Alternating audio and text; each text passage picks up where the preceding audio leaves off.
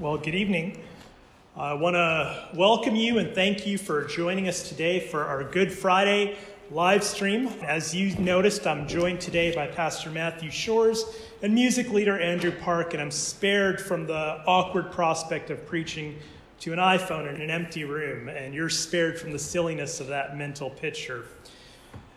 You know, during this time of being away from our church and the normalcy of our Christian lives, those things that we do ordinarily by virtue of the fact that we're Christian believers, this time of restrictions, I find that it elicits a different response from different people.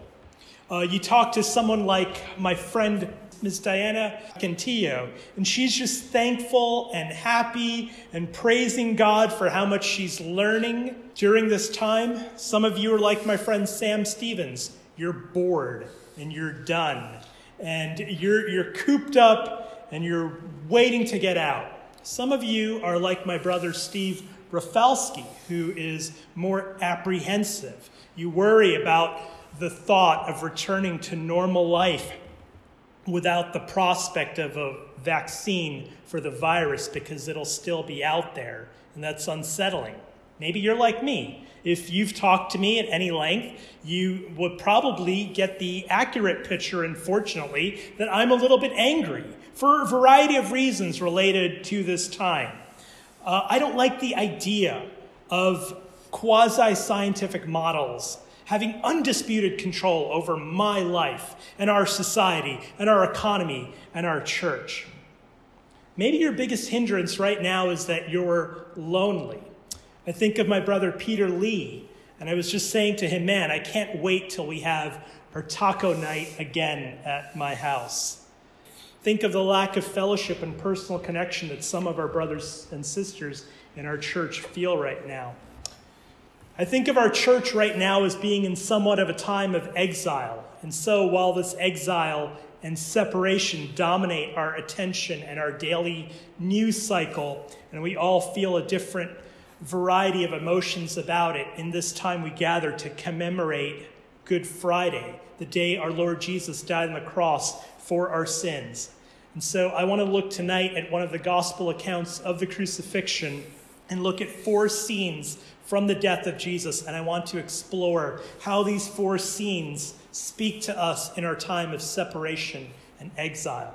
If you haven't already done so, turn to John chapter 19 in your paper Bible and follow along as I read from verse number 16 through verse number 30.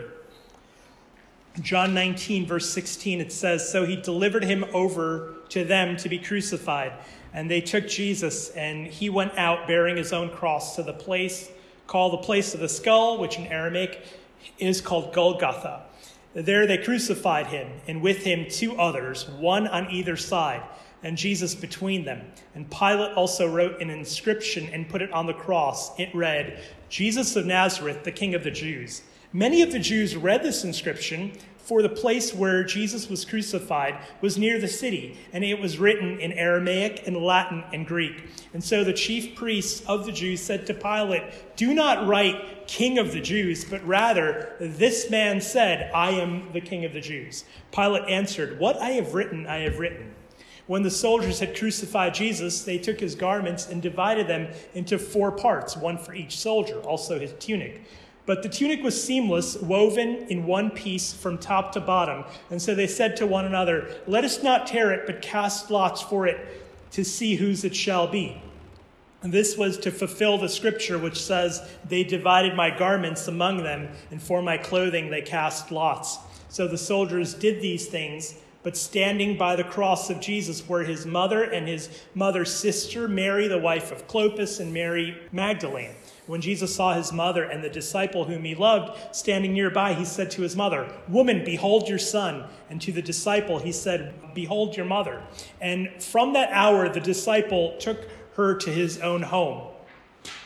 After this, Jesus, knowing that all was now finished, said to fulfill the scripture, I thirst a jar of sour wine stood there, and so they put a sponge full of the sour wine on a hyssop branch and held it to his mouth. When Jesus had received the sour wine, he said, It is finished.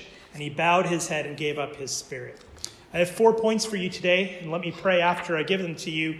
Point number one, the inscription of his indictment. Point number two, the gamble for his garments. Point number three, the delegation of his duty. And point number four, the sip from a sponge. Let's pray.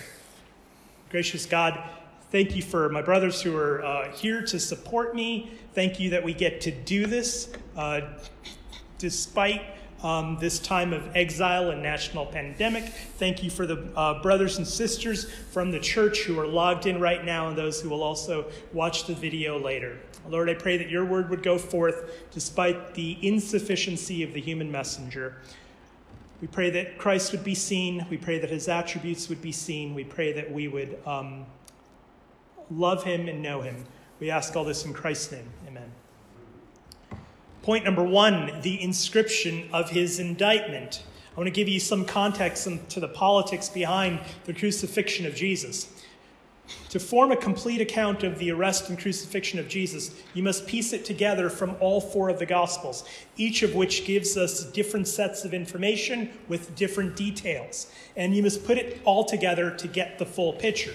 When you look at the Gospels, you realize that Jesus actually had six trials between the time that he was arrested in the Garden of Gethsemane and the time that he was crucified. So here's what they are in that 8 to 12 hours, there were six occasions where he was formally accused and compelled to, to defend himself. First, he was accused in a religious hearing before Annas, who was the previous high priest, the father in law of the current high priest. He was like a high priest emeritus, if you will. Secondly, he was sent by Annas to his son in law Caiaphas, who was the current high priest. Third, as soon as the Jewish religious council was able to assemble, they formally accuse him and charge him. Then they send Jesus to the Roman governor of Judea, Pontius Pilate to compel an order of execution since they had no legal authority for that kind of penalty. Fifth, Pontius Pilate, after he initially questions Jesus, he, he uh, learns that Jesus is from, is from Galilee,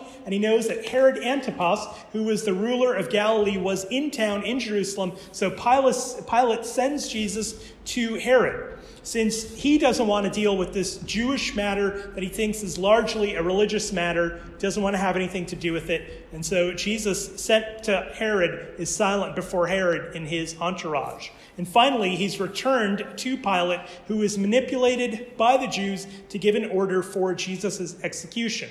The Jewish religious leaders escalate their accusations against Jesus from a false accusation of a religious nature to false accusations of a criminal nature. They go from accusing him of blasphemy for his claim to be the Son of God to accusing him to inciting a civic insurrection claiming to be a king who would destroy the temple. And so they say what they need to to force the hand of Pontius Pilate making him think that Jesus is stirring up civil unrest, which would look bad for his governorship if the Roman emperor was to find out about this. You remember that they say to Pontius Pilate, If you release this man, you are no friend of Caesar.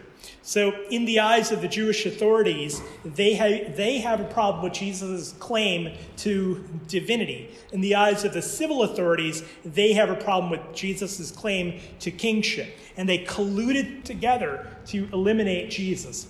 You know, the Jews didn't have a love and a fondness for Pontius Pilate for he was Roman and he represented the oppression and the invasion and the imposition of the Roman Empire upon their lives. Nor did Pontius Pilate have a love and a fondness for the Jews. In Luke 13, Jesus refers uh, to an incident where Pontius Pilate kills a group of Galilean worshippers and defiles their religious observance and the temple by mingling their human blood with their temple sacrifices. So, not a nice guy, Pontius Pilate. Scripture tells us that Herod and Pontius Pilate actually did not get along, but we're told that they became friends on the occasion when Pontius Pilate shows deference to Herod and sends Jesus over to Herod, and Herod sends him back to Pontius Pilate. Luke 23 says that they became buddies on that day. So think of all these in power and all their competing interests the high priest, the retired high priest,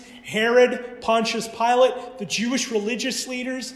The thing that brings them all together is their condemnation of the Lord Jesus Christ. And in Acts chapter 4, when the disciples pray, they recognize in their prayer that the various ways that these competing interests of these men came together to crucify the Lord Jesus was in fulfillment of Psalm 2, which says, Why do the nations rage and the peoples plot in vain. The kings of the earth, that's Herod and Pontius Pilate, set themselves, and the rulers were gathered together against the Lord and his anointed. So now let's come full circle to the inscription upon Jesus' cross, which is in verse 19 through 21 of John chapter 19. It says, Pilate also wrote an inscription and put it on the cross. It read, Jesus of Nazareth, the King of the Jews. Many of the Jews read the inscription, for the place where Jesus was crucified was near the city, and it was written in Aramaic and in Latin and in Greek. And so the chief priests of the Jews said to Pilate, Do not write King of the Jews, but rather, this man said, I am the king of the Jews. And Pilate answered, What I have written, I have written. I want you to notice three things about the inscription of the charges against Jesus it's public, it's ironic, and it's disputed. The crucifixion was meant to be a public death penalty. Public execution is intended to include the spectators, that is, to heighten the humiliation of the punishment and to serve as a warning to the people. It displays the ferocity and the power of the state. It makes a spectacle of the condemned man. And so, a component of the public nature of Jesus' crucifixion is that his charges are posted above his cross Jesus of Nazareth, the King of the Jews. We know that this is meant to publicize the accusation against Jesus because it's written in three languages Aramaic and Greek and Latin. Aramaic, the language of the Jews, Greek, the, Latin, the language of trade and commerce and culture and spoken and understood throughout the Roman Empire, and Latin, the language of Roman law and the Roman Empire. The intention of having a multilingual inscription on his cross is so that everyone who sees it can be aware of what's going on. Secondly, the inscription is ironic. There's some debate about how exactly Pontius Pilate felt about Jesus. He does try to evade having to deal with the matter of Jesus, but eventually his hand is forced, and he does have Jesus flogged and executed. And so we know that at that moment, Pilate doesn't regard Jesus as a king. The inscription is ironic, not genuine. The inscription is a mockery of the person and the worth of Jesus. And thirdly, the inscription doesn't sit well with the Jews. They preferred it to say, This man said, I am the king of the Jews. And what difference does that make? Here's what I think is going on the Jews take offense to the inscription regarding Jesus as their king, for they didn't accept him as a king nor did it represent them well if it was thought that their king was a man who was being executed publicly by the Roman government. They wanted it to be changed to, he said he was the king of the Jews, but Pilate's decision stands. See, first they manipulated Pilate swiftly to carry out this execution, and now he's asserting his authority over them, keeping them under his thumb. But you see, the inscription is actually correct because Jesus is the king. But as he says to Pontius Pilate, he's not a king of an earthly kingdom. If he was, then his subjects would come to his defense and free him. What happened to his followers? They all scattered at the sign of trouble, and only two followed at a distance. John is showing us in his gospel that any assumption that Jesus was supposed to establish a grassroots political movement, that he was supposed to gain an earthly following and strive for political aspirations in his day is false. See, Jesus is the king over a spiritual kingdom. He's the king of a heavenly kingdom whose expanse knows no bounds, whose history knows no end. Not a king like Pilate or Herod or Cuomo or Trump or Bernie or Xi Jinping or Boris Johnson or Rodrigo Duterte, who serve at the pleasure of men and political bodies more powerful than themselves, who rule in fear of public opinion, whose reign extends until they die or are deposed. Jesus is the real king, and the ironic description on his cross is ironically true. But indeed, that inscription was meant to publicly mock the Lord Jesus. And now the next thing we see in John's account is the further humiliation of Christ, where we see that Jesus was stripped of his garments. So, point number two the gamble for his garments. It's never happened to me, but psychologists say that a common dream that people have when they are under stress of a big moment or opportunity, whether it's an academic presentation or an arts performance or a job interview, they dream that they're suddenly in their underwear in the big moment. And of course, as you can imagine, such a prospect is dreadful because of the vulnerable position it puts you in, being exposed before the eyes of everyone who's watching you. It's an embarrassing prospect not to be in control of how you present yourself to the outside world, to not be in control of your clothes or your style or how much of your body is exposed or covered. As soon as we're old enough to understand privacy and modesty, it's something that we take for granted. We don't even think about it. I'd even be embarrassed if I got to someone's house and took off my shoes and I had a hole in my sock. That little tiny hole is enough to make me feel exposed and vulnerable, like everyone is looking at me thinking, this guy can't afford socks. So imagine the prospect of being stripped of your garments to be publicly executed, right?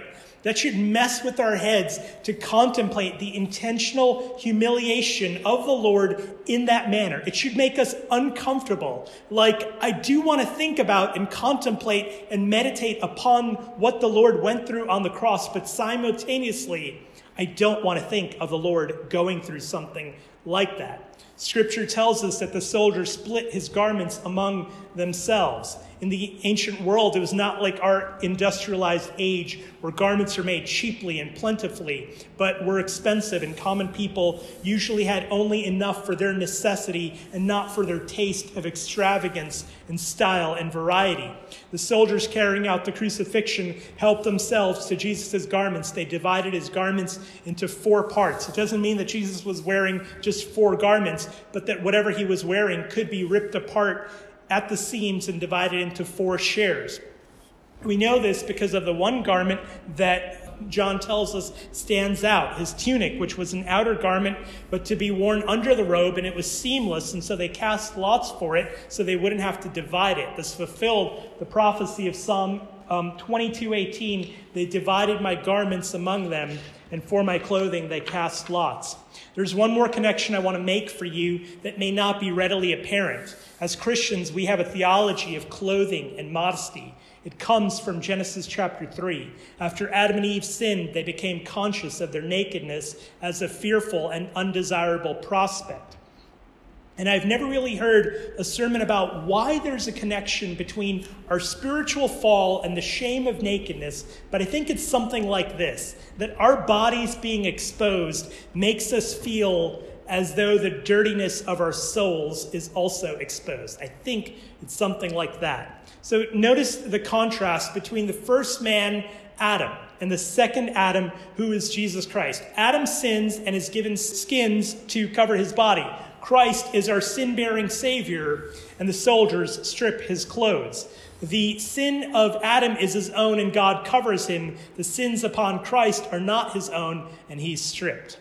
So let's move on to our third point the delegation of the duty. These are some of the most beautiful and compassionate and tender words of the Lord when he says to Mary, Woman, behold your son, and to John, behold your mother. It says in verse 25, Standing by the cross of Jesus were his mother and his mother's sister, Mary, the wife of Clopas, and Mary Magdalene. When Jesus saw his mother and the disciple whom he loved standing nearby, he said to his mother, Woman, behold your son. And he said to the disciple, Behold your mother. And from that hour, the disciple took her into his home. These words of Jesus are spoken to the two people who shared the greatest tenderness with Jesus as recorded in Scripture. First, Mary, his mother. If it could ever be said that another person had cared for Jesus, it would be his mother, who fed him and raised him and watched over him and worried for him. The prophet Simeon, at the beginning of Jesus' life, said to Mary that a sword would pierce her very soul because of Jesus. And he prophesied correctly because what other human can foster the emotional and relational relational attachment to Christ as his mother, and now she is a witness of his execution. The Son of God, as sinless as can be, And she knew that because she raised him, executed as a criminal and accused as a blasphemer. Mary, we believe at this point, was a widow. Joseph, her husband, was likely deceased at this point after having fathered more children with her and having raised them and taught them their skills. He had passed away. And Jesus, being the eldest son, had the responsibility to care for his mother. And then we have John, the, the disciple who reclined on Jesus' chest at the Last Supper, who labeled himself as the disciple who Jesus loved. But don't look at John's John's tenderness and be fooled. John was a man's man, a rugged individual, a fisherman who hauled fish and mended nets and predicted the seas. He was strong and could outrun Peter. And if he had his way, he would have called down fire on the cities that rejected Jesus. And so he earned the nickname the son of thunder. And it was to this son of thunder that Jesus entrusted the care of his earthly mother. And I want to ask you do you tend to imagine that the priorities of God's sovereign attention upon the universe are only upon bigger and more abstract things that have nothing to do with the problems and the fears that you encounter in your life. Do you think that God doesn't notice or condescend to your fears about job security and your loneliness and your lack of a spouse and your lack of resources and your lack of relationships and your need for groceries and your need for sanitizers and all the other cares and worries that plague you daily? Do you ever think that God doesn't see or care? We see here from the tender provision of his command and entrusting, he gives his mother to John and John to his mother, that he would be to her a son and she would be to him a mother. Even in his dying breath, he is compassionately caring for the problems of others. Who will take care of mom? And who will look out for John after James and the other disciples die? We're told that from that day, John took Mary, the mother of Jesus, into his home. One, one other observation I'll make about this point here we see Jesus divested of the most intimate of his earthly relationships, one that is biological and familial, and one with his disciple whom he loved. See, Mary would still have a relationship with Jesus, but it would no longer be a mother son relationship. It would be a Lord disciple relationship. Everything would change. Do you remember when Mary Magdalene, after the resurrection, recognizes Jesus and she says, Rabboni, and she tries to cling to him, and Jesus says, Don't cling to me. Why? Because the nature of all his earthly relationships would be changing. Finally, let's go to point number four the sip of the sponge. Verse 28 and following.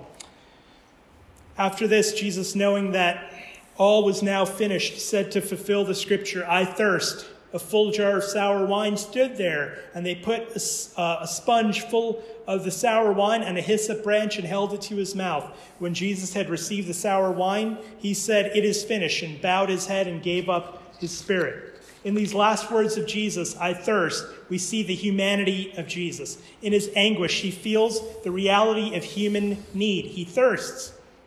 His lips and his tongue and throat are dry and raw. Remember that it's still a man dying on that cross. I think sometimes we underestimate, I know I do, the horror of the crucifixion by thinking that since Jesus is the divine Son of God, that there's not a real experience of pain and suffering in his death. It's actually worse for Jesus than it would be for an ordinary man, because his divine being is encased in human flesh, having subjected himself to the form of a man. He is trapped in a profound horror that God could otherwise not be subjected to. The Creator is being killed at the hands of His creation and has made it so that He has to take it. He has to drink the cup to the last drop. The one who is so pure that He cannot look upon sin, who Himself is the giver of the holy law, He becomes polluted with sin and is subject to, to damnation. And He has given Himself to such a sacrifice where He is not able to escape. Don't lose sight of the fact that it's a man, a real man, really human on that cross. And so he thirsts. And what is found to quench the thirst of the Son of God? Sour wine. A wine that has begun to acetify into vinegar. And once it does that, it's not much more than a cleaning agent or a brine. And it's soaked on a rag and put to the lips of the Son of God. It's putrid and humiliating. He, the Son of God, of whom the finest wines and the best coffees and the purest of waters and the sweetest of nectars all would be unworthy and unfit for, yet even a decent drink isn't afforded to the Creator of all things. And once he received that sour wine, he says, It is finished. And here we see the completion of Christ's work for his people. It is finished. The work Christ intended to do was completed. The plan to offer himself in behalf of sinners, he has done it. Just a day earlier, he broke bread, explaining his body would be broken. He gave his disciples wine, explaining his blood would be shed for their sins. And now his body was broken and his blood was shed, and he endured it to the very last bit. It was finished. If you're not a believer and a follower of the Lord Jesus Christ, and you just happen to log on to our Facebook feed, or you're an occasional visitor, or maybe you're a kid from our church, you need to know this. You need to know that you are a sinner. You and I are sinners. We are all born sinners, and we live every day of our lives as sinners. And sin is anything that we do or think or feel that is against the law and the character of God. And God has appointed a day when He will judge the world, and all sinners will be found guilty before Him and be removed from His presence to suffer hopelessly apart from Him forever. But there's good news because of the cross of Jesus Christ. And the good news is that Christ has finished the work. Christ has died in our place. The eternal Son of God took on himself humanity. He came and lived in our place and died for our sins. The eternal Son of God died so that we would not die eternally. Scripture says he himself bore our sins in his body on the tree that, that we might die to sin and live to righteousness. By his wounds you have been healed. For Christ also suffered once for sins, the righteous for the unrighteous, to bring you to God. The wages of sin is death, but the gift of God is eternal life in Christ Jesus our Lord. And I would be remiss in not mentioning an all important, all important component of the good news, which is that we will celebrate Easter Sunday, which is that Jesus did not stay dead, he rose again from the grave. Christ finished the work of dying for our sins on the cross. That was accomplished in time past before you were born. It was finished outside of you. It was finished without your help. You contribute nothing to it. You don't improve on it. He has done it all. The work is finished. Finally, Christian believer, let me encourage you in our time of exile because of this national pandemic I want to encourage you to take comfort in what Christ gave up to purchase you. In this passage, we saw the ironic inscription mocking Christ's kingship, accusing him of insurrection.